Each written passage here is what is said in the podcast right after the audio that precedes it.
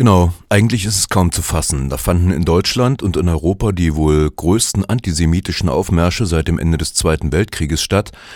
Aber wenn man den Medien Glauben schenken durfte, dann handelte es sich bloß um friedliche oder doch zumindest überwiegend friedliche und jedenfalls legitime Proteste gegen den Krieg in Gaza. Rufen Demonstrantinnen und Demonstranten zu Tausenden Kindermörder Israel oder Tod Israel, dann machen sie folgerichtig nur ihrer Wut Luft. Sie werfen dem zionistischen Verbrecherregime auf Pappschildern vor, einen Holocaust am palästinensischen Volk zu verüben. Sie verleihen damit lediglich ihrer Empörung Ausdruck. Hier und da wird zwar mal eine israelische Fahne verbrannt oder Juden raus respektive Scheiß Judenschweine gerufen, na gut, aber das sind dann wohl Überreaktionen, die man irgendwo ja auch verstehen kann. Wie formulierte es die Nachrichtenagentur AP so unübertroffen in einer Meldung? Der durch die israelische Offensive im Gazastreifen geschürte Hass droht sich in zunehmender antisemitischer Gewalt in Europa zu entladen. Sie sind wie immer doch selbst schuld, die Juden. Warum lassen sie sich auch nicht einfach geräuschlos umbringen, statt sich gegen den Terror zu wehren? Unfriedlich wird es, folgt man der öffentlichen Meinung hierzulande, erst dann, wenn den Judenfeinden mal jemand etwas entgegensetzt, wie bescheiden das auch immer sein mag. Zwei Beispiele vom vorvergangenen Wochenende. In Duisburg hatte ein Pärchen zwei Israel-Fahnen in die Fenster seiner Wohnung gehängt, an der eine von der islamischen Gemeinschaft Miligörisch organisierte Demonstration mit 10.000 Teilnehmern vorbeilief. Sofort wurden Hassparolen gerufen und Schneebälle, Steine und Messer gegen das Gebäude geworfen. Einige Demonstrationsteilnehmer versuchten, das Haus zu stürmen.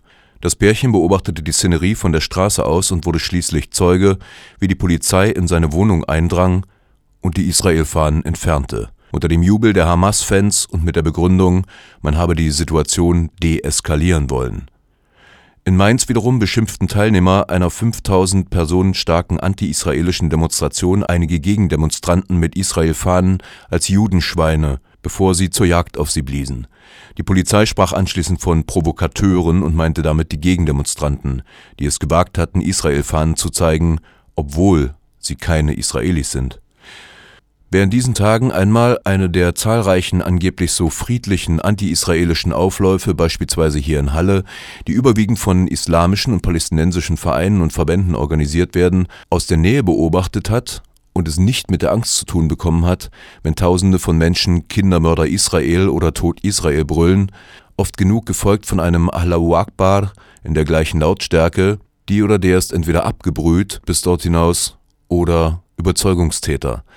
Diese Manifestationen waren keine irgendwie zu legitimierenden Proteste gegen irgendetwas, sondern hasserfüllte, judenfeindliche Zusammenrottungen von Menschen, die Israel einen Kindermord vorwerfen, während sie im Zweifelsfall nicht das geringste Problem damit haben, wenn die Hamas die lieben Kleinen als menschliche Schutzschilde missbraucht oder zu Märtyrern erzieht.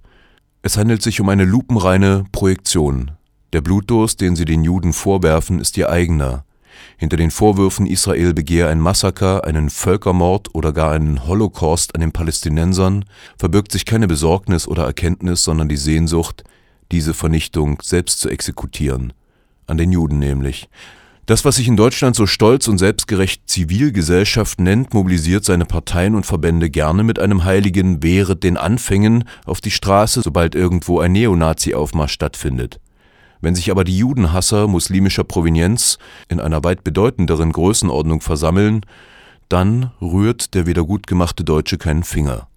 Zum einen könnte er verdächtigt werden, islamophob zu sein, zum anderen erkennt er den antisemitischen Aufmärschen womöglich, in nur leicht zugespitzter Form, seine eigene Israel-Kritik wieder.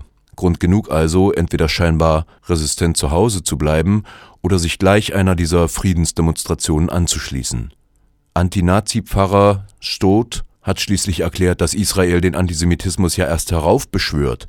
Und der Genosse der Partei, die sich die Linke nennt, Herr Pech, hat deklariert, der jüdische Staat habe kein Recht auf Verteidigung, die Palästinenser hingegen eines auf Widerstand, auch qua Verzweiflung und Ohnmacht in Form von Kassam-Raketen.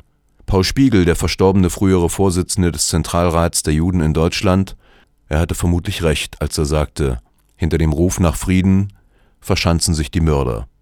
Dieser Tage wurde das einmal mehr ganz besonders deutlich